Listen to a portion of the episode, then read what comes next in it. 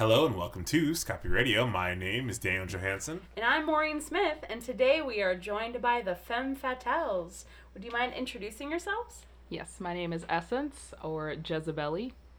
My name's Weetsy, and my burlesque name is Android Empress. Hmm. And I'm Karina, and my burlesque name is Molotov Cocktease. Oh my fucking god.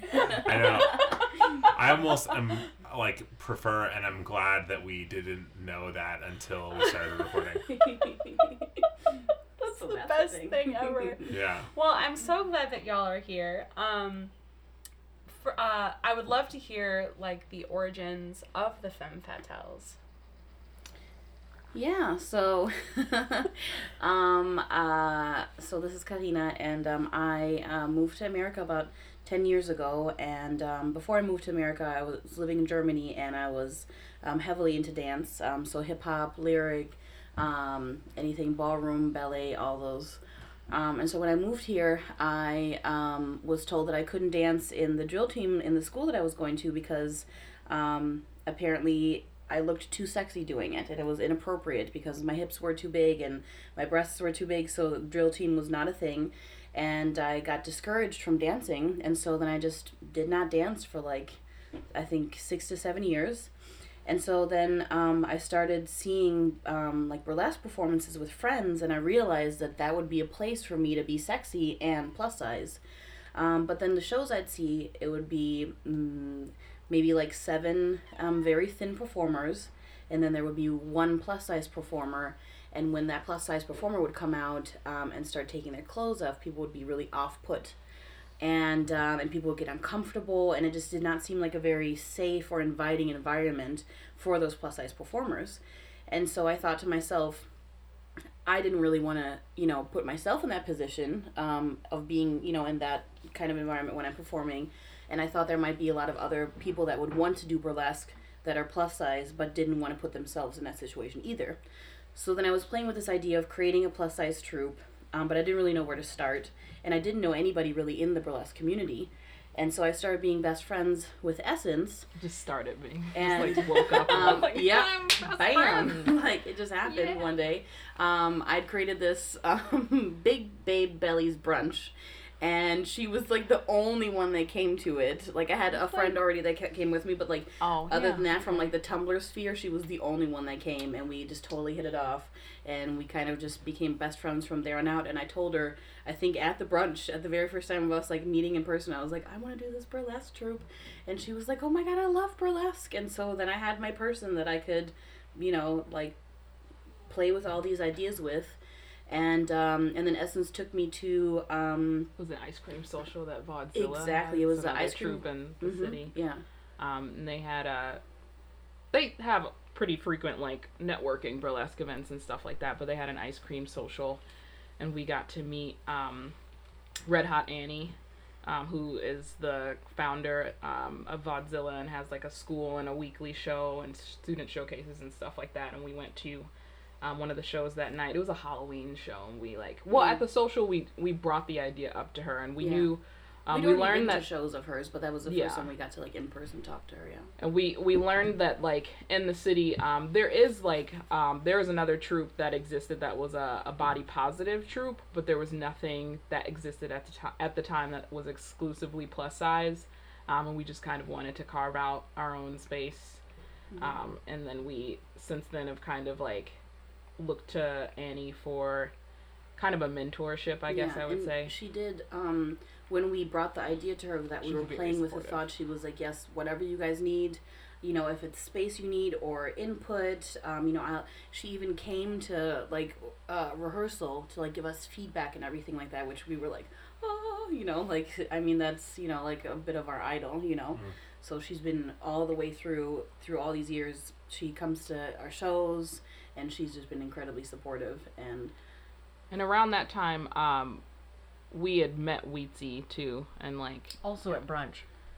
And I It was a different of brunch, right? yeah, I was I wasn't on a date. Yeah, but at the same place. Oh my god! but it was at the same place, right? It was, Which is now Ellie's. shut down. Yeah, oh, rest- it was R.I.P. Ellie's Ellie's. House on North Avenue. Oh I was on a date, and they knew them, uh, the person I was with, was through Tumblr Tumblr, person, yeah. mhm. and then I met them through Tumblr, and then goodbye that person. Yeah.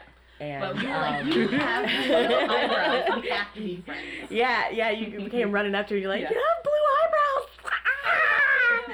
And um, and then uh, you told me we became friends on Tumblr and stuff, and then um, didn't have a choice.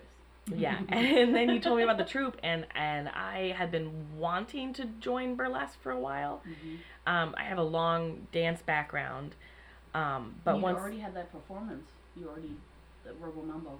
N- That was around the that same was- time. no, that was I was prepared for the troupe. Oh, okay. yeah, thought I just did it in Salt Lake because I had the opportunity Oh, to. got it. Okay. But um, anyway, so I joined the troupe as a as just a troupe member, and um, you know we did a show and everything, and it was it was amazing. And then I started becoming more producery, and I have a degree in She started Theater. hounding us Yeah. and being like, "You guys gotta get your shit together." And I was like, "We're trying." You need that person. And then Yeah. since Our she's joined, we've become a lot more official and organized. yeah. Um, yeah. So but that's you know a theater great. background will do that, and Oh yeah. I worked in theater for a while and uh, used to work on the same uh, shows that um, Jen Kincaid worked on, and she started Kiss Kiss Cabaret and then started Uptown Underground. So that you know, I maintained that friendship through her and learned about different stuff and um, how to kind of not exactly how to run things, but like just kind of got ideas on how I thought things should be done. Yeah. So yeah.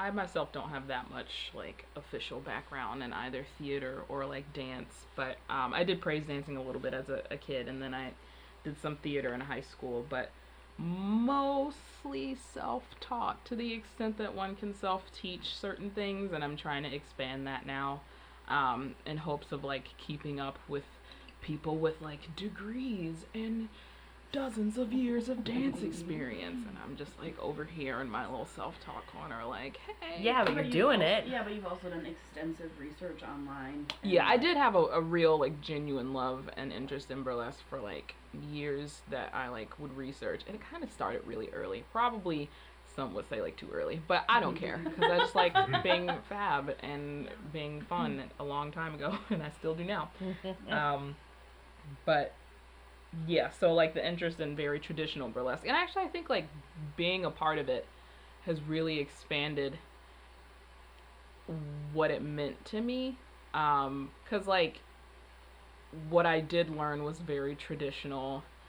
Um, burlesque and like what I'm doing now, it's close to that, but like different in a lot of ways. And basically, I had certain like expectations for what burlesque meant when I first started learning about it, and like now that I'm actually doing it and a part of it, like it's like literally anything you want to be. That was actually going to be one of my one of my first questions is what sets besides the aspect that it is a space for plus size women, um, what sets this troupe apart from a from any other burlesque troupe in the city?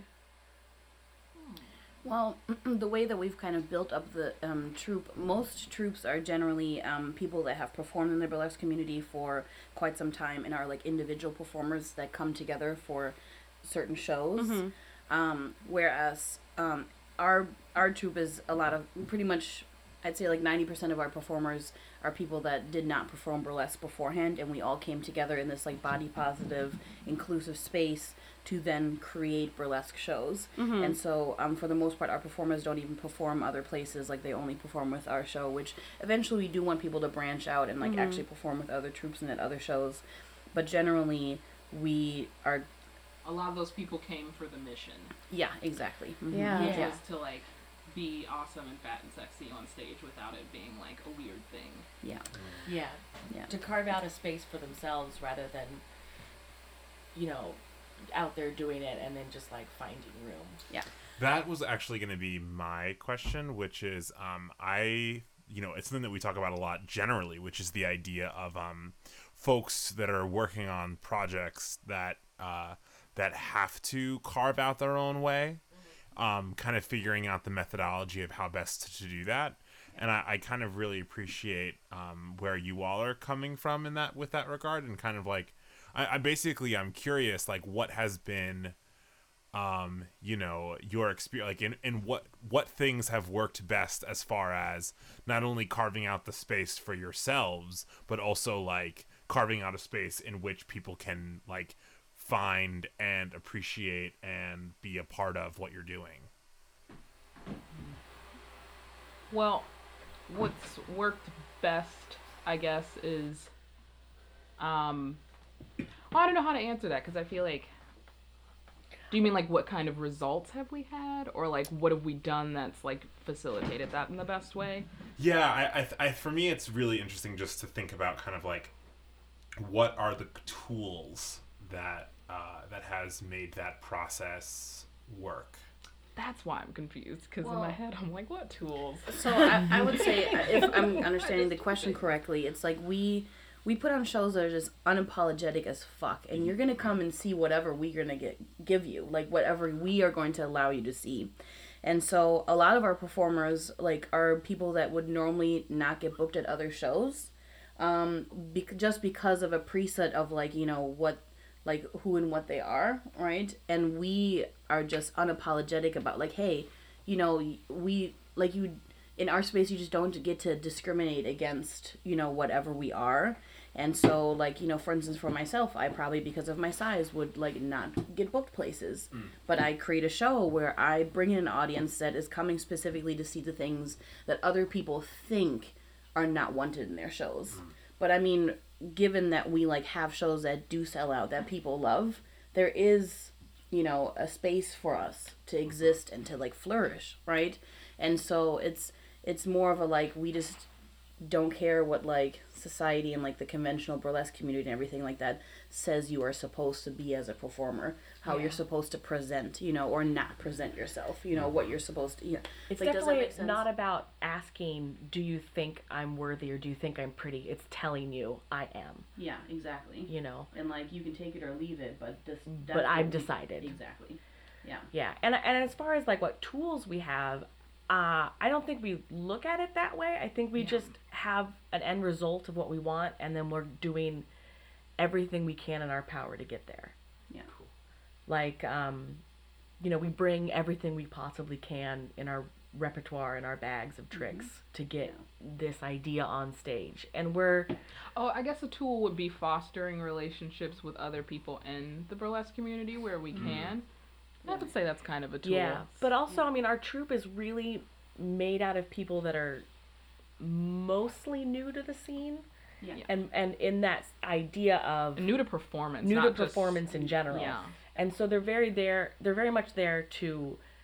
Um, we're all there to carve out a space for them for ourselves, and with that idea, I think there's a lot of like gumption in being like, I never thought I'd do this, but here I am. Yeah, and it's definitely a passion project. Like nobody's in our troupe for like money or anything like that. You know, there is no. It's not like something where we're like looking to be booked for you know th- that reason. It's more of a like, wow, like I'm I'm. Yeah, I'm mm-hmm. doing a thing. Yeah, definitely not. I mean, not that like most people are not in burlesque for money because there's not that much money in burlesque to be real. You know, I mean, like a pair of feather fans is like you know starting at 300 and you get like 50 for a performance. Like what the fuck, you know? Oh my Um, god. But I mean, oh yeah, burlesque is yeah, burlesque. Yeah, if if you're if you're a guest, perf- yeah. I mean, burlesque like for for what you for what money you have to funnel into it. You know, I mean, like we just spent like forty dollars on rhinestones last week, like just for one number. You know. Oh wow. So and actually that wasn't even enough. We had to use more out of It was stash. Like too. yeah, like But I mean, that's the But- thing about burlesque is is is so much of it is clever costuming, costuming on a budget, and Hacks. and hacks and Yes. and finding Research. research Hours and and hours of online. and. Oh, for sure. weeks of rhinestoning things yourself and getting incredibly high and having deep- migraines from glue. well, somebody Oh, told you to open the window. I totally had the window open. I just didn't have the fan on to blow out all the toxic air. that was actually going to be so um i would imagine that for a a performer of conventional burlesque size that there would be an option to kind of like when you're starting out to get just like a a canned costume like you can you can like Yeah. you can like Yeah. exactly And the- yeah. the It's thing is just that- not there. It's it's. I don't want to like make it seem like costumes are just sitting everywhere for all of the thin people in the world. But If you have um, the money, they are. access is a. It's like it. If you compare, uh, a, you know, a person of not very many means who's of size versus one who's thin, like it's just gonna be a lot easier for the thin Yeah. person to find I mean, what can they need on a budget. Like Yeah. it's I just mean, hard. I, I- that's I That's mean, clothes anyway for fat people. Yeah, but, I was just gonna say, costuming yeah, is but a it's whole just a different whole monster. nother like. Halloween is literally hell for me. I fucking like I cannot. Hit us up. We'll, we'll help you. Yeah. Oh, yeah? we got you. Cool. Yeah. I uh no, I remember I just have a very distinct memory of like in my early 20s my my like group of friends being like we're all to go as hipster Disney princesses and and your hair is kind of blonde. It's a it's kind of like that dirty blonde color that Aurora has. So we want you to be hipster sleeping beauty. And I looked and I was like, how the fuck am I to pull that off? That actually like reminds me too of like the level of costuming you have to do as a fat person. Mhm. um, or even in just clothing in general. Like for instance, like you know what somebody might consider hipster on a thin person would look like. They would say it would be dumpy just because the other person, by virtue of their body size, and it's not that different with mm. burlesque. Like we sometimes. I personally like to have a high level of costume whenever I can anyway. Mm, yeah. But I'm not going to lie, like it it works to my benefit to have a high level of costume because there are people that will look at me and be like, you know, you have to look good because you have this working against you, so you need to have a high level of costume because otherwise you'll be a sloppy fat person. That's actually really interesting to me because I I was going to ask like do y'all work within standard conventions of and I'm saying this and it feels like it feels like a shitty question and so if it comes out that I'm but I I'm I'm struggling to find another way of putting it. Um do you work within the standard conventions of beauty to pull off looks that you want to achieve like in terms of like levels of like what is considered quote unquote flattering for fat bodies. Not me. Eh, I mean, sometimes, sure. I mean, you know, if you're gonna have a corset, there's no reason to have the middle go out. Yeah. You know, I mean, you're not gonna like make an hourglass the opposite. But yeah. I think for me, I look in the mirror and I'm like, does this look good? Yes or no? But I, I try not to dissect too much of the reasons why I think it wouldn't look good. My reasons of looking good are less like, oh, does this make me look thin, thin or slim? Like it's not really that. It's just like, I don't know. Like, do I feel good in it? there's a difference between proper fit Mhm. and that f- supporting the body and it slimming or trimming the body. Yeah. You know, and we're Yeah. definitely we want things to fit and look neat Yes. and you know seams not bursting, things not Mm, pulling, No tags are showing. no like tags are of- yeah. showing a level of quality. Yeah. Uh, that's all very important. But Yeah. as far as like trying to fit someone else's mold, absolutely Hell not. No. I mean, no. our one of our first group numbers ever is about, and we're performing it again for our um, our upcoming show, is about you know these things in our bo- on our body that people say are you know fat and unattractive like Yeah. we can jiggle them and they act and they are sexy they are good Yeah, so we're flapping our arm fat and we're jiggling our bellies and our back fat, like all of the things. like we point with- out and Yeah. and do the motions to be like here is my back fat and Yeah. it jiggles also and it is awesome Yeah, and um, I mean like the the costume um for that number actually we are wearing just leggings and a hoodie, and it's it's showcasing that like you don't have to be all done up and dolled up. Like you still have permission to be like sexy and valuable um and like attractive even if you're in your most comfortable clothes. And so and then we like strip down to you'll have to find out when you come to our show.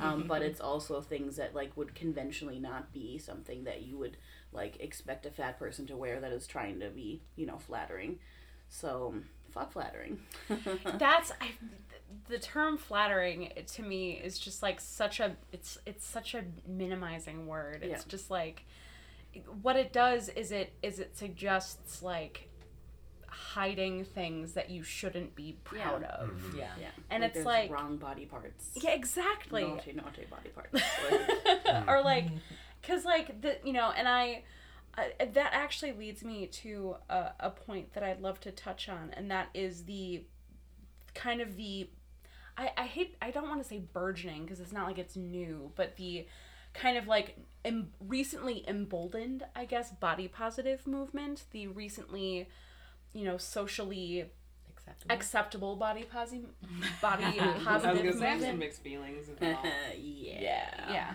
Um, so the idea of like has that like has like the you know recent increased popularity of like folks like Tess Holliday, um oh did I just like touch it? That's oh. No, okay. No, No, actually, no, I her mean- husband um, designed our logo. Actually, are you um, serious? Oh yeah, I mean, Yeah. you know, I mean, there's just there's if there's layers and layers of complications and Yeah. feelings on anyone, on Yeah. anything, and just by the nature of there being so many voices saying one thing or another. But no, um, yeah, he he yeah, and, did our logo.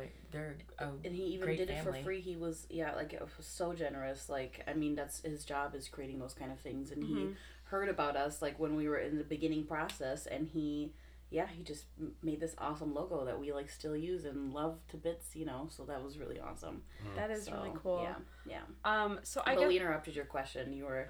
Oh no, Sorry. t- no, please always interrupt me. Um, but I'm I'm curious. Um, has that has the emboldening has the kind of gained momentum of that movement, like helped, like kind of helped y'all with exposure? Like, have you noticed? Because how long has this? How long has the troupe It's- been around? it's the troupe officially like came together in 2015 and i would say it was it was like it came out of all of us having been a part of body positivity and like mm-hmm. the roots um, particularly on tumblr. Um, like karina's been on tumblr since like 2010 i believe and i've been on there since 2011 Wow. um, and like it's weird because with the body positive movement like it's been really monetized in the last like however many years.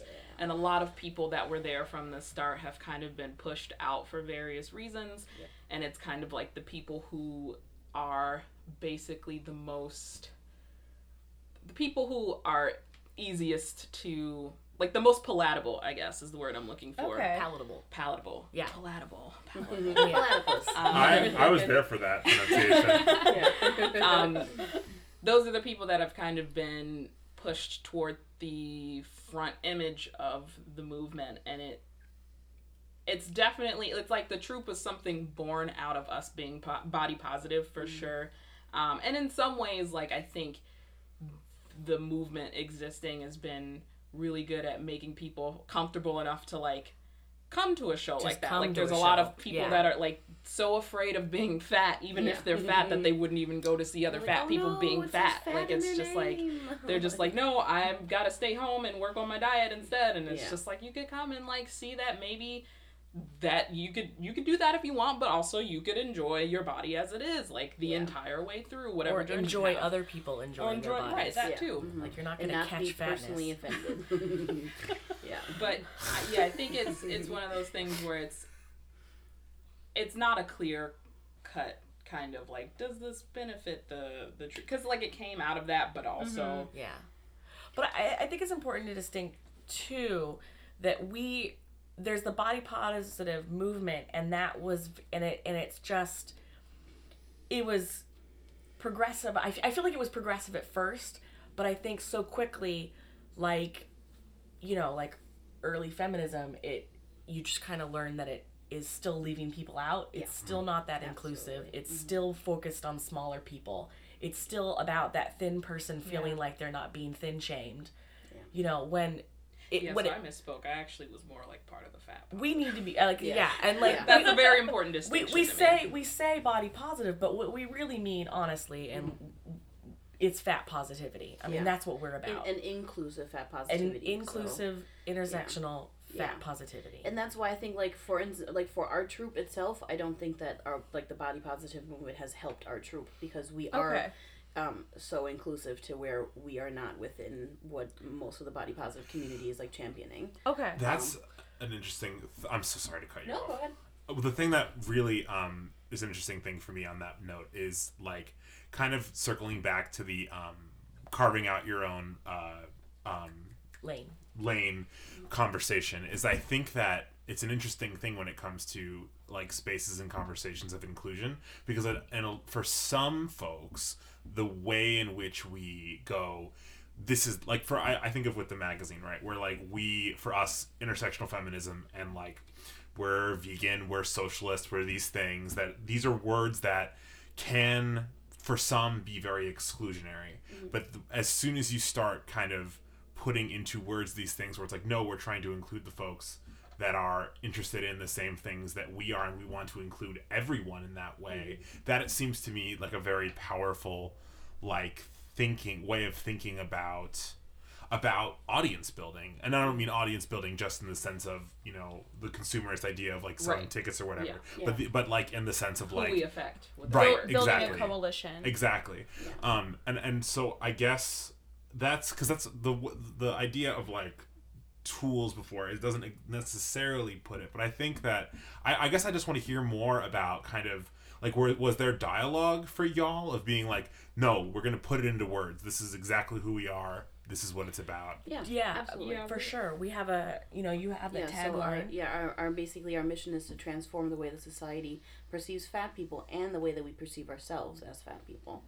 And, we so our like mission statement too, like not like not the tagline, but like the little thing about what we try to do within all of that to the longer paragraph that we um have. With the, yeah, I don't I'm not I don't know which don't one. No, we don't but, say but that yeah. because I don't But I mean, remember like, so- we don't have for it word. memorized. Right, yeah, so I, um but we do It's have about but being, Karina like, has the tag memorized. race Yeah. and she just So- says it's inclusive awesome. and like um and like gender inclusive and yeah and like i mean that. the thing is that like when we have people come to our show like we don't want them to just come to a show and then like you know have like yay like that was entertaining for like an hour and a half or two and then they walk home. Like that's not the point of our show. Our point of our show is like to like legitimately transform transform somebody's life and their view of themselves.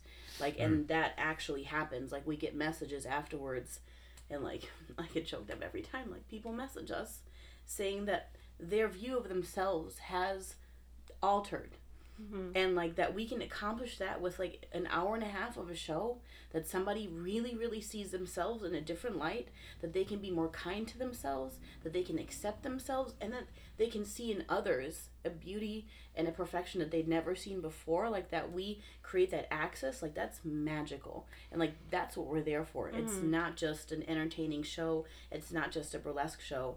It's really an experience and that's what we're out to create and, and to do that for the people that were in the troupe that had never had exactly a chance to perform like Mhm. to to be on stage and to like to really be present with the audience is like i you just you can't know it until you've done it you Yeah. can't know it until you've done it and like i don't know how many people and like the history of performance that like never really had that opportunity because they are too concerned with what they look like. Yeah. like people even on stage who like don't get to have that moment of like bliss of like i'm just here and the audience loves me. And then people who don't even get to get on stage. Yeah. because like there are people who perform and probably still don't kind of hit that that state of like i'm here and it is what it is. But like just the people that like dream of doing that and like Yeah. just never do it because of what they think about how they look. Yeah, because I mm-hmm. mean, like the just the act of getting on stage to perform anything already is nerve wracking, right?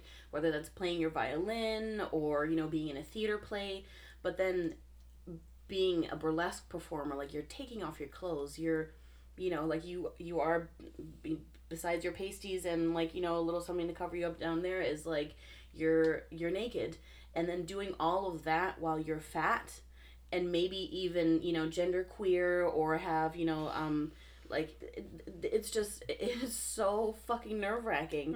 And that we create a space where people that have never even done that are just like gung-ho to hop on that stage and like mm, i think of lola. Like so um one of our performers um she literally never ever been on stage for anything ever. Like not even like in high school for like you know like a singing a choir thing. Like never been on stage and she hit the stage and she nailed it and she came backstage like running back there. She's like oh my god they loved it! and broke out into tears and all of our like hearts exploded. Like she was just like it was just an explosion of happiness i've never seen before. Like such euphoria and like like that happened. Like that happened and like oh my god it's just so great that like you know we get to be part of that. We get to like make that accessible for people. That's totally not what you asked but that's what you know now. Well, no, I mean, I, I'm so glad I know that. Um, I'm I'm wondering, um, when first of all, like, how like, how often or do you hold auditions for new folks? Like, It's been in flux. Yeah, it's been in flux. I mean, we're constantly learning. We're, we've we've only been a thing since 2000, late 14. Our first show was in 2015, and then we kind of took a two year break, and then did like a year and a half a year. yeah. Well, yeah, more like a year break, and then we started building back up again. Yeah. And um, so we've had like one set of auditions, but we don't have like a set like oh, it's every this amount of time. yeah You know, it's when we need Playing it. it by ear. Yeah, it's when we need it, when we see ourselves going in different directions. It Yeah. depends Yeah. on who we meet. yeah It and we depends are on quite large troupe at the moment Mm-hmm. so Yeah. um, we've, we've also recently started like having guest performers so like people that are plus size and already kind of doing their thing in the community and we reach out to them to have them um, be a part of the show but it's like less of a commitment than being an official troupe member. Yeah. So. Because that's another thing that kind of sets us apart from troupes um, that are um, in the city is that we have a lot of like very large group numbers. Um, that like we have a lot of members in. Um, a lot of times other um, shows will have like maybe three or four people in a group number, whereas we'll have like you know seven or eight people in a number. oh number. wow, And that requires a lot of rehearsal and coordinating people's schedules. Everybody has you know a busy life and. Um, so that's uh, something that we've done to also like create community within you know our troupe and with our members, and we really encourage them to like you know forge friendships with each other whenever we do have like new members come in, and that's something that like um, I'm really proud of um, is that we have brought new people in. A lot of them that have moved newly to the city. And now they have like friends within our troupe that they like hang out with that are like family to them now, you know. And so like being this like friend matchmaker has been like an awesome journey as well. that's so cool. So yeah, Um, I'm interested um, for like let you know for when you. I, I, have, I have two questions cont- that have to do with um, auditioning for this for this troupe. So the my first question is, have you noticed like when you first started, did you have a round of auditions or did you just kind of invite people that you knew that were interested?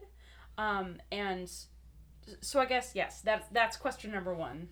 Yeah, it's our first round um, back in 2000, like late 2014, early 2015. We kind of just reached out to say who would be interested in being a part of this, and some really awesome people showed up. And then, um, and we and asked and them then like what stuck with capacity, it, and then yeah. what capacity, and then some people stuck with it through rehearsals, and other people, you know, had other time commitment things, Yeah. and just didn't. Well, and I mean, like a show um, like of this caliber requires you know like stage managers and kittens that you know help set up props and pick up clothes and kittens are like burlesque stage hands. One, one of my best friends was a burlesque kid for a little while. Oh, cool. Yeah. And so there's there, there's a lot that goes into a troupe. It's not just the performers. And so um, yeah, we reached out and asked, you know, what would people like to, you know, contribute? What would they like to do? And so and and I'd say we still have like the core people that started back then with us. Um, and we have we have held one audition, um, and we have come to the realization that the kind of space that we're trying to create, we need um, to know more about people than just their performance, and we need to know about what kind of a person they are, so we know that we're bringing a, like a person into like because we have a safe space, so we need to know. Family. You know, yes, I gotta mean it really is our family it. exactly. Exactly. And so just hosting an audition is not going to be enough going forward. That was going to be my next question is like how how has your mentality changed about like from that first audition where you were like, you know, let's see let's see what it takes to build this.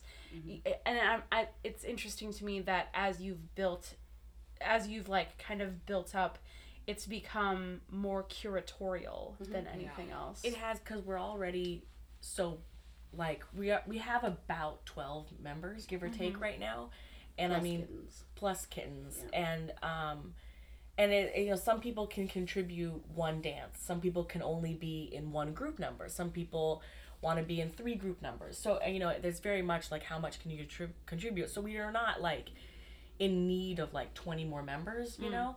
But so we do interviews. You know, if someone has interest and we have interest and we We've We're to also be a lot adding- more upfront about what we Expect. are doing. Yeah, Yeah, what we we- expect and like what we for instance like we just had to be a lot more clear about what we expect from them and then like what they can expect from us too because before um before things got as organized as they they are now um to the extent that they are i wouldn't say like we're like super organized um Could always be more um, organized. we we didn't use our time the best and now we're trying to like streamline all of that so that when people come they don't feel like they're just sitting around and not doing anything and just Yeah. watching other people rehearse.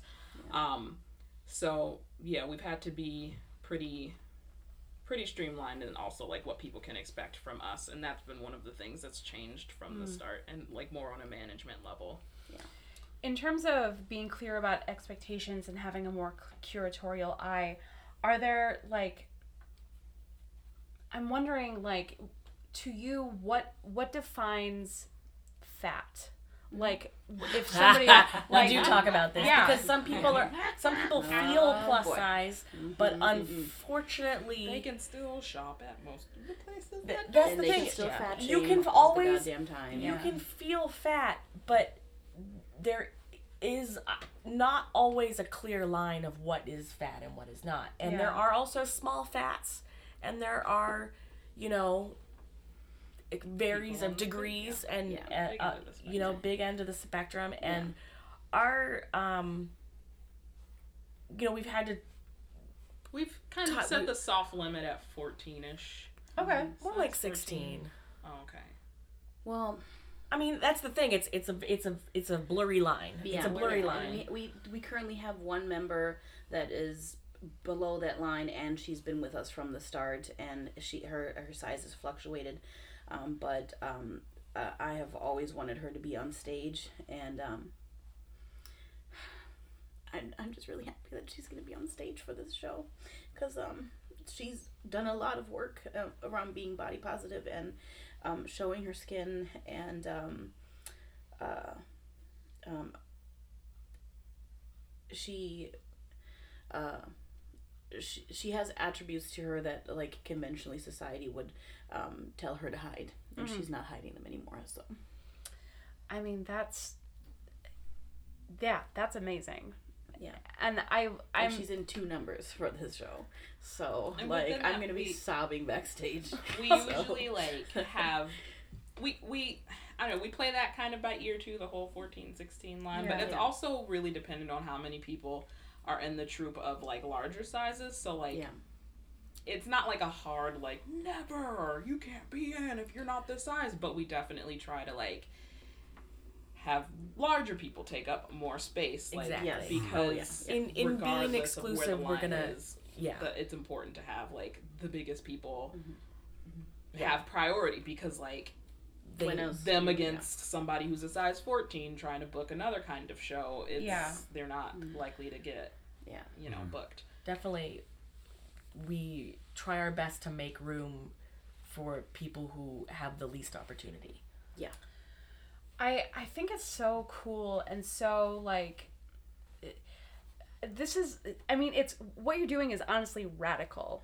Like it's oh, which is and, and, and I and I mean that in both like the like kind of vaguely 80s sense of like it's radical, but it's also like this is radical. Like this is something is. that people Yeah. aren't mm-hmm. doing and the fact Yeah. that you're really leaning into the, into like we want the biggest people possible on stage. Yeah. Like yeah it's it's something that it, it's you know, a lot of people in our society would revile that thought. Yeah, and the fact that you're doing it and you're doing it with like urgency and like this Mm-hmm. like this needs to be happening and we need to be out there and we're very clear about our it's goals become the and baseline yeah. for sure. Absolutely. Well, I um to piggyback off of that, I mean that's something that I think that, you know, as far as like when we think about like guidelines of what we're doing, like that's it, right? Where it's like we want to find the radical and and not in the eighty sense, in the like not societally accepted sense. Yeah. But um, you know, in in that same way, kind of the other thing that that you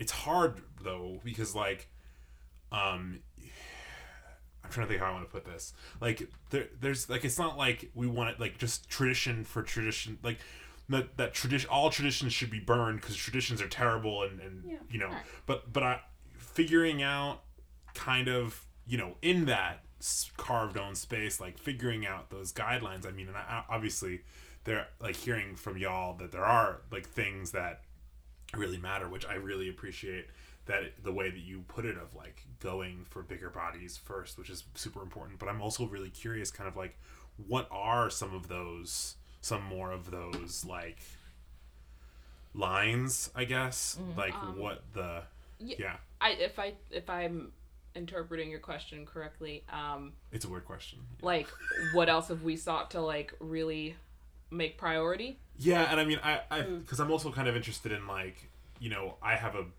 cursory understanding of like cursory means Be, yeah, yeah yeah Yeah. um, Light- of like kind of what the German, burlesque know. at a glance, like what a, a standards very yeah yeah yeah basic. like what standards of burlesque are because it seems like there is a lot of tradition in burlesque as well and and so i you know i i liken it to um you know we're both opera singers and so um there are obviously a lot of when you train in a in a, You can in do a an act, maybe. but when you train in a in a thing, you know, and you when you like research the history of a thing and like re- understand the traditions of a thing and understand why things have been done a certain way for so long, mm-hmm. it's you don't want to just go like, oh, Oh, we're just we'll gonna go that, re- yeah. rewrite the whole thing. Yeah. Like, at what point do you go, let's not reinvent the wheel? Well, I would say that the wheel in this case for burlesque, from my understanding, is that it's it's an opportunity to be cheeky and have fun on stage hmm. and be mm-hmm. sexual. And I don't think that having fat bodies be on the stage is, you know, works counter to the original ideas of burlesque. I would say that that's something that people have turned it into because people will be people. Mm-hmm. Um, But I mean, even I don't know. I'm my thing with burlesque is that it is dancing while taking off your clothes. Like that's for me. That's what it means to me. But like even within our show, we have no strip numbers. Yeah, Where it's just yeah. dancing cabaret. Yeah, it's cabaret esque. Yeah, but like even not that. But even Yeah. um and then on the other hand, like for me and, General and my yeah generally burlesquerie but um in in my personal like persona and stuff i don't really work the sexy angle but i don't work the cheeky funny angle Yeah. i, I just want to be weird and um And she is so weird. and it's and, so and it's more about like i'm gonna be weird but it's gonna be burlesque because i'm taking off my clothes so technically it's burlesque or you're not even clothes, but Just things. items. Yeah. Hanging hanging items, Yes. you know. And I haven't gotten really gory. There's some people that that go really gory with that, and that is awesome, and I'm really Yes. into it. Mhm. Um, I, I I'm more of a sci-fi Yeah. kind of leaning. Um, She is the android empress. the android empress, but you know, so yeah, as as far as burlesque being a loose term that we get to interpret as a interpret as a troupe, and also individually for our characters. Well, and burlesque has historically always been a place to kind of you know break some Push rules. boundaries. Exactly, push some boundaries. I mean, um, there was a burlesque performer that at the um, uh, that the Chicago Navy Pier. What was Navy Pier created for? For the World's Fair. that yeah for the Oh. World's World's Fair. There was a burlesque performer that um, did a fan act and was. Re- arrested multiple times and then there were politicians that would get her out of jail because they're like we want you to perform again and then she'd get arrested again and then they'd pop her back out you know and there was like there was just been so many times where like burlesque has broken the actual laws and the actual rules because you know legally she was not allowed to show that much skin you know and so um there i feel like burlesque has always been that place to be a little bit of a rebel a little bit of you know like a little a little bit different you know and so um i think that yes we are definitely like you know pushing some boundaries and whatnot um but i think that it this is the space to do that you know Yeah. um and so there was something else smart I was gonna say. Now I can't remember it. So there's that. But as far as like different lines and things, I mean, we're we're a very socially progressive Yeah. troupe, and we mm. try to maintain that in every aspect of our of our acts. Not only acts as in like within the show, but our mm-hmm. acts as as people and what we do and the things that we do and say. So, um, you know, it's important to put people first who are more mar- marginalized than yourself. Mm-hmm. Like give access and give mm-hmm. space to to people who normally have less than you.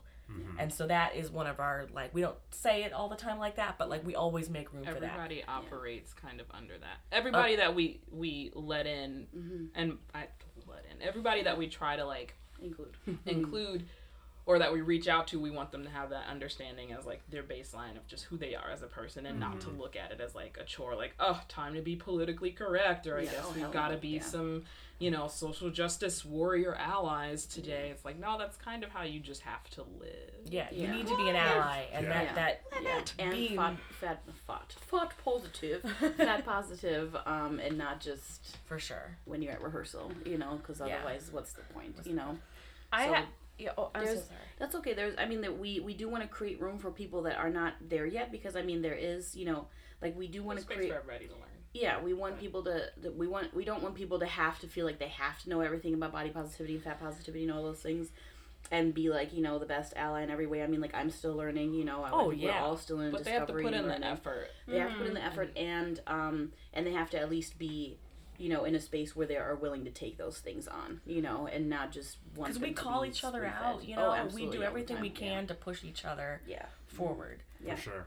Yeah. Cool. That's so hugely important. I mean, like, I can I can speak to mine and Daniel's experience with that, where like when we started out, I mean, we we are both very progressive people, but I cannot tell you how much we have learned because we're we're pretty much exactly a year into doing this, and mm-hmm. our our worldview, our understanding of being intersectional and being mm-hmm. allies has mm-hmm. so massively changed, and it's Yeah.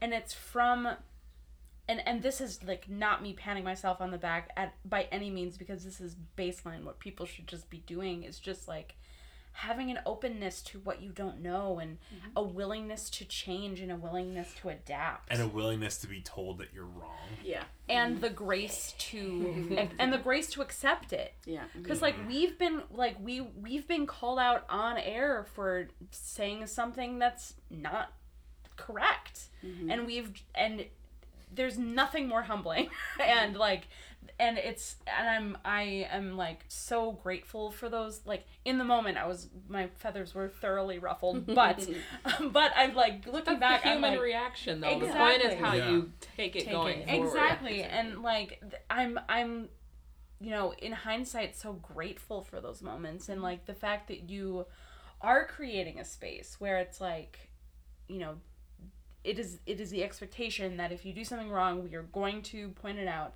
and the expectation is that you take that and you adjust And we try not to put it on like people who are not affected by certain Yeah. things too. We try not to put it on people who are affected by whatever's the issue to like point that out. So like Yeah. something that we see and Karina take on is like whenever somebody in the troupe who is not a person of color like says something racist or says something that's like towing the line. They're like mm-hmm. they're like snapping it up real quick. And like I try to regularly keep up to knowledge, up to date with my knowledge on like trans issues and that sort of thing, so that if somebody Accessibility. Mm-hmm. and accessible, mm-hmm. well, we all have like very Yeah, but you're really, Well, that but you're too, yeah. very, you're you're I try to be- particularly aware and cognizant of of differently able bodies. Yeah. yeah. I mm-hmm. try to I try to be up on that, and I I do have like disabilities myself, but like I have like usually the ones that I'm like talking about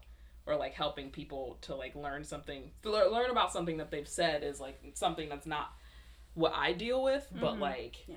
it's still in that vein of like we I try to like take on what I'm not affected by. Yeah. So we don't want people to have to do the the ally labor for somebody else when they're, you know. it's the onus of Yeah. education Yeah. Exactly. Mm-hmm. So, yeah It's a burden. Yeah. yeah Yeah. So we try to divvy up the.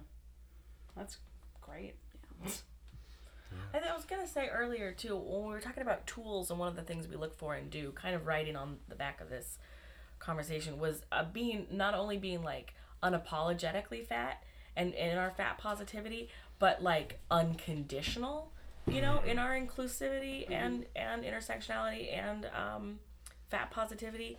I think a lot of people think that it's okay if there's you know if mm-hmm. It's okay if you're Yeah. all exercising. Yeah. Well, it's okay Or if if, if you're athletic, if you if you're have a- athletic Or, if, you're healthy. if you're healthy Yeah. or like what health is or like if you're eating right or Yeah. if this is a way to lose weight you can do Yeah. burlesque if this is a way to lose weight or you know or, or like all those things Yeah. and i think a big part of our our troupe is is not putting conditions on whether we're worthy of being on stage Exactly. Mm-hmm. Well, and I think that some of it is just like calling out things that society has deemed a, a guideline, but in reality are arbitrary. Like you mentioned, ha- the idea of health. Like, what does that even mean really anymore? You know, Yeah. like yeah mm-hmm. like it's it's it, it in a lot of ways somebody like like sizing clothing sizing it's so arbitrary but but like there are people that have spent years and years of their lives like determining their own self-worth based on something that in reality is completely arbitrary. So i think that's really powerful and it's it's really fantastic to hear that y'all are doing that. Yeah, and in the same vein of that, like I would say, one of the things that I th- I think is really cool about the troupe is that it, it creates a fat positive space to like foster if people do want to exercise or do want to like mm, mm-hmm. you know be active without it being contingent upon, contingent upon or like related to in any way. Like this is for weight loss. This is for me getting my beach body to get like no it's just like this is because I want to do it and because it feels good when I do it. It has nothing to do with how I feel about my self-worth or what I'm going to look like 2 weeks from now or what the scale says. Like it's just me being around other bodies that look like mine and move and it's just fucking cool. Like Yeah. I stand in the mirror all the time and I just like I just jiggle like Yes. she is the jiggle. Sometimes queen. they just watch me. I'm just like in the mirror, like wiggling my, I'm flapping my bat wings. I'm like Yeah. moving my, and I'm just looking at myself move because like when you free yourself of like the idea that those things shouldn't move and you just look at it, it's just fucking hilarious sometimes, and not like in a.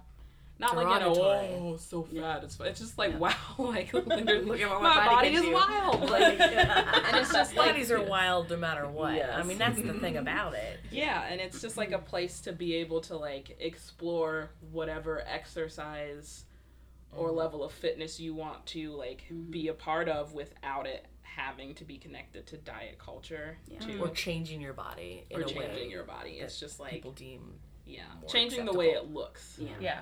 Well, and I think what's been really helpful is that like so many of our troupe members are people that have like done so much work on Tumblr around body positivity, and they all have such different aspects that they bring to the troupe.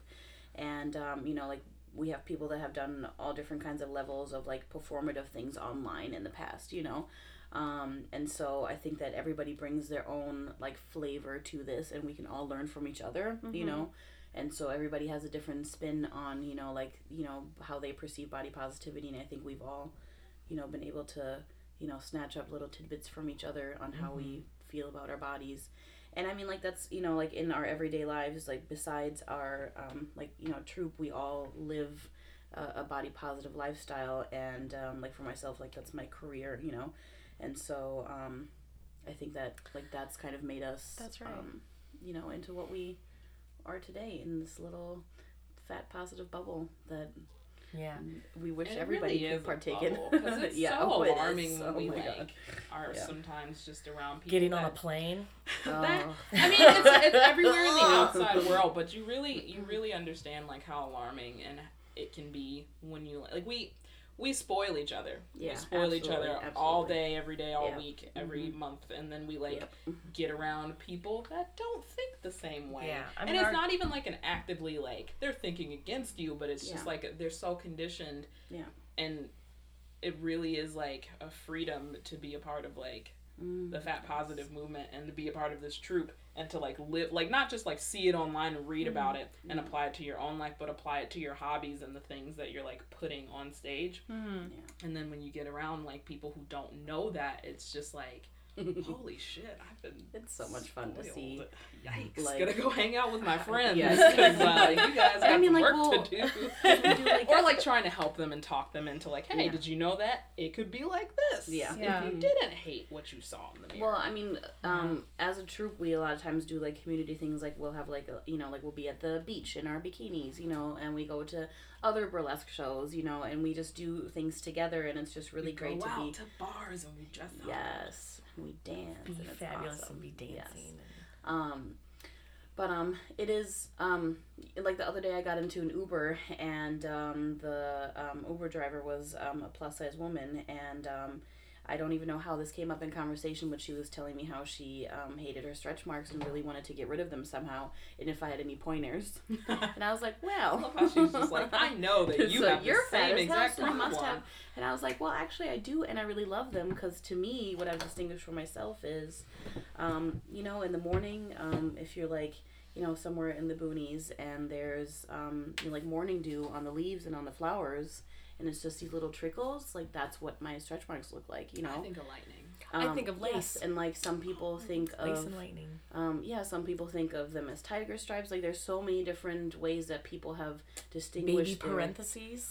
Yeah, exactly. I also look at them and I'm like, wow, this is just a sign that my body could, like, my skin could have torn open and it didn't. It And just it stretched. didn't, Yeah.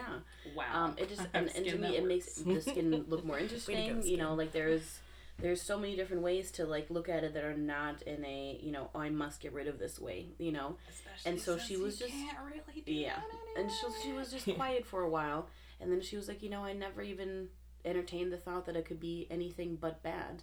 Yeah. And um, she was like, wow. She's like, I learned a new thing today. And I was like, holy shit! Like I, that's not what I was expecting when I get in the Uber. I thought I was just gonna go to meet somebody to go drive to Madison for a performance, you know. Um, and then I got to like, you know, transform this woman's view of her stretch marks that she had been trying for years to get rid of, and then she was like, you know, I'm just gonna leave them alone. And so I was like, Holy oh. shit! That's Yeah. So, amazing. it wasn't like she was like, "Yay, stretch marks," but she was like, "You know what? I'm gonna stop trying to get rid of them." Um, so, so cool. you know, and it's like that's like that's every day for us, I guess, and so we do that all the time for people as well, you know. And so it's not just when we go on stage or when we have rehearsal, like it's just, it's it's just how we are. you Yeah. know? Yeah. I had a real similar experience with um, the fourth trimester project Mm, yeah. because uh, so I before coming to the troupe or while and partly while I was in the troupe. She's kind of a big deal. Oh, stop. um, but I was a hair and makeup artist and uh, one of like I was a hair and makeup artist, but I was also like the admin person and one of the organizers. Uh, there's only one other person, which is the creator and founder and photographer of this documentary about um, motherhood uh, or postpartum bodies specifically. So um, not specifically motherhood, but um, yeah, I know that sound. oh no. but um, cats. but uh, God. um, but yeah, so it's a, a, a photo documentary where we uh, take photos of people postpartum. Uh, usually in bra and underwear, with or without their children, and it's about how their bodies have changed uh, through childbearing, breastfeeding, or becoming a parent. And um, it's similar to us. It's similar to the troupe in the way that it is uh, exclusive of cis men, um, but inclusive of everyone else. So it started with you know people who ca- call themselves mothers, and then uh, you know it's it's widened from that, and it's been going on for about this is like the fifth or sixth year now. I we we, cha- we uh, changed it so that uh, instead of I'm no longer really a part of it because I decided to go back to school and stuff. And um, Is she still going? Well, you don't like the vomit soundtrack? It's awesome. Baby. oh sorry, buddy. Oh, girly. Come here. Um, but so many of these, so much, well, so many of these women have stretch marks, and they're showing them for the first time, and they got these stretch marks through childbearing, and um, there was a woman who was like, "I do you know, do you guys know what to do about stretch marks, and do you know how to do it?" And we were talking Like she sh- wants you to cover it up with like or- is to cover it up or like do we have anything that we you know we've talked to so many mothers you know who all struggle with the same thing like what do we recommend? And ashley uh, my partner was like oh what do you mean they're cute and she had never thought of them like ever even considered that they could be cute. And i was like yeah they're like you know like like baby lace like lace around your belly button they're like baby baby um parentheses. Mm-hmm. They kind of just hug your and they show exactly where the baby was. Boop right there. Mm-hmm. And she was just like Ugh, ne- mm-hmm. never even yeah and it was it was it's really amazing to like shift someone's view on something that they never thought could be looked at a different way. Yeah, it's just so interesting how a society just has such a like stronghold on what people believe about themselves and how mm-hmm. people just that is just what's so for them. Yeah. That it, it just has to be this one way, and they have never even been able to entertain the thought that something could be good and not bad, not something to get rid of, but something to accept and maybe even love. You know, and so it's just it it's just in general really interesting what we have allowed society to, you know, tell deem imperfect mm-hmm. and how how people. Um, deny themselves so much because of these things that they think are bad about themselves. You know, not having sex with the lights on, you know, not going to the beach, not wearing the thing that they really want to wear, you know, not feeling comfortable, like all those things that society has. I know. I'm like, you need to take. Like, all oh, are we doing for it. sensory Come on. deprivation? Oh, the only way it'll Yeah, and I'm like, it's oh, we're turning out the lights. Let's get weird. Let's all submerge ourselves in water. like water. we're turning out the lights. Are we getting earplugs too? Right, but but there's just so much that people deny themselves that they do not allow themselves to have, and it's it's it is such a disservice to people. Um, and you know, as so much has been created to sell people things, you know, Yeah. like this is bad, so you should buy A, B, and C product, you know, for the rest of your life to make this to be better, you know. fixed. Um, and most of the things are things that people can never actually fix, you know. Yeah. And so um, it's just been so great to like be surrounded by people that are like willing to kind of reconsider. Breathing for Yeah. like the first time. Yeah, it's like, just and you oh, really, man. I, you just really feel like stifled when you get out of that, and you're like, oh, Yeah. it's like cigarettes. Sorry if anybody's a smoker, but uh, But not sorry. but not. sorry. um, yeah, and yeah, it's, it's it's really suffocating. Like for instance, when I go back to Germany, like people are just so incredibly fat phobic, and um, it's just and in like in every in everybody's sentence, they you know just It's just use this. normalized It's just so normalized. Um, you know, like people that I don't even know, like servers will suggest that I get like the, you know, the this fat free version if I'm ordering something. Like it is just so commonplace for people to have an opinion and share that with you about your body. Um, and people are just so incredibly confined by their idea of what is perfect, and they are so offended and scared to see people like myself just be so at peace with themselves and so free. And like for instance, Essence and I were in Germany um, a while ago, and we were just existing, and people were. Oh man, it I mean, like, Germans was, stare It was already cool anyway. to travel, but it was weird, like But- being looked at. I mean, people like, were just people just so out. offended by our existence. I mean, it was. Um, yeah, and like I couldn't understand half of it though, admittedly. Yeah. Like I had the, the luxury of not understanding the vast majority of what was said, and I was like, well, if it's if I can't hear it, then it's not happening, I guess. But she was taking on the full brunt of just like people just like saying things and just like Well, I mean, um, I was um, asked to be um, like on um, a TV show in Germany that I actually grew up watching. Um, that I actually really respected is something that comes on like at 7 p.m. It's like, you know, primetime TV basically. And I was really honored to be asked to be on it. And they asked me to be on what they said was going to be a, a body positive um, segment um, which turned out to just be a segment um, that they twisted into like how to be an influencer online and make money. and the weirdest bodies. Um, and then they sold the segment to another channel that put me into this show called 10 Freakiest Bodies, where they were just like, wow, this gigantic woman. And, um, and they gave them all this B roll of me, like, uh, where I didn't even know they were like recording, where I'm like trying to put on a corset. And like, nobody looks awesome when they're putting on a corset. And like so, people actually um, have help putting them on, and then yeah, they exactly. tight lace them after. nobody would you- help me put it on. Like if you put it on yourself, like you're just gonna struggle no matter what. Yeah. If you wanted to actually Yeah, cinch. because that's what the fuck a corset is, you know. Um, and then like they had like footage of me. Um, I was walking barefoot on this like really um, uh, like rocks. course, um, yeah, like rocks um, next to a pool, and I was trying not to fall into the pool and still walk barefoot on these rocks. And so I was walking really slowly, but they of course didn't show the rocks. They just showed my upper body where it looks like I can't walk because I'm just like trying not to cut myself or fall in the pool, you know. And so they just, you know, they were like, oh, let's sensationalize this large body. And they never asked my permission for me to be on this. And so, like, and it's been rerun again and again and again, and in Holland and in Austria and in Germany. And like, my friends are like, you're on TV again, this fucked up ass show. Then they sold it again to some other show about, like, Oh my you know, god. it, it's just been a fucking nightmare, you know. And so it's um, yeah. So back home, it's still way worse than it is here when it comes to body positivity and specifically fat positivity. Um, That's so uh, wild because like I just I know that like I don't know, and maybe this is just like sh- weird like kind of segmented shit that we learned in like high school German, where Mm-hmm. it's like, oh yeah, the whole like freie Körperkultur is like Yeah, if you're skinny and shit, then yeah, be Yeah. naked. Oh yeah, I mean everybody's naked in Germany. That's like no big deal, you know.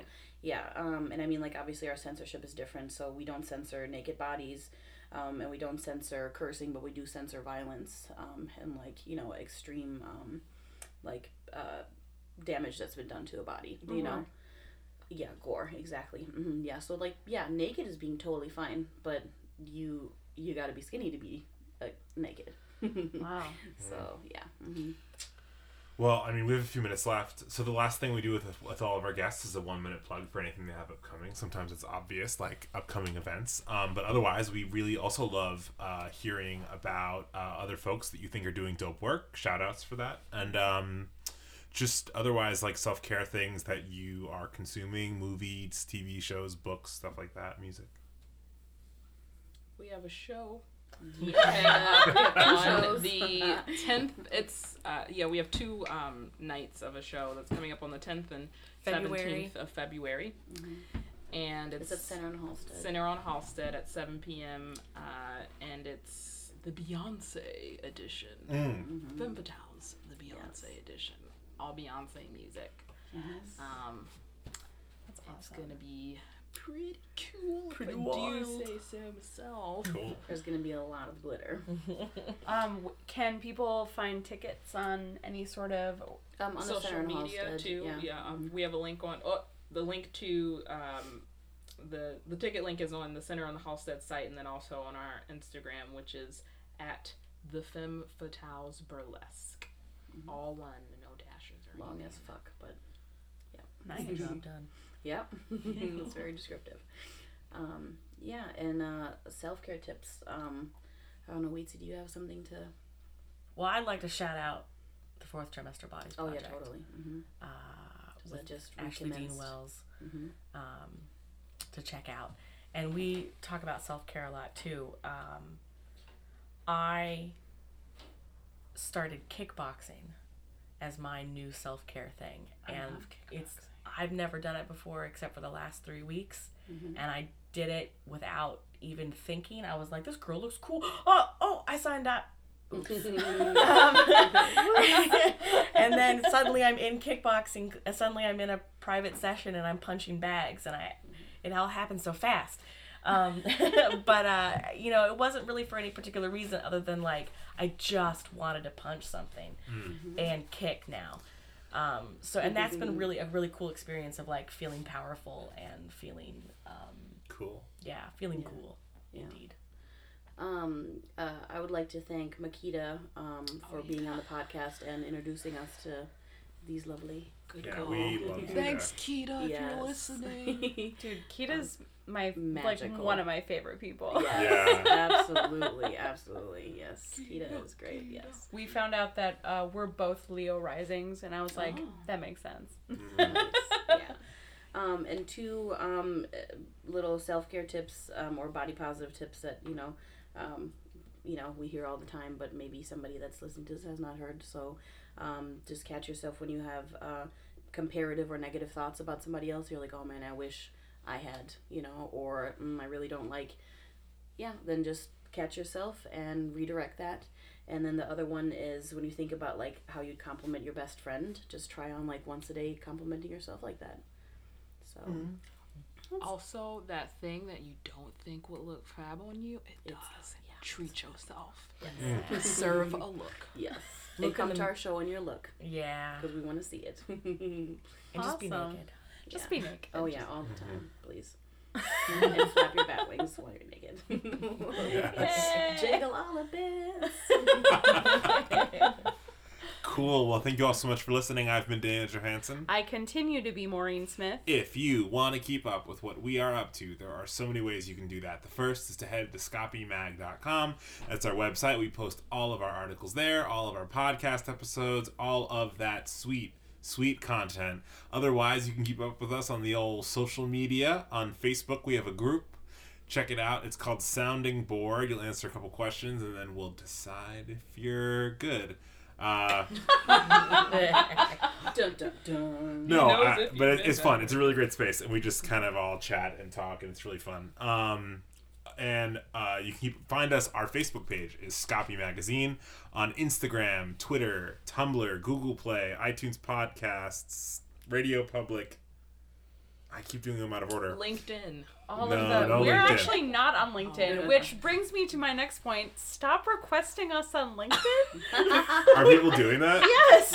I opened a can of worms. Like, Anyway. like stop. We're not. Uh. I don't think we've updated our Tumblr in a while. We've been talking a lot about Tumblr a lot, but I I also started it on Tumblr in 2010, and then I just I haven't been on it in like the last year for some reason. I don't know why. It's different. Yeah, isn't it? Is that just I'm me still or? chugging on, but it's different than it used to be. Yeah.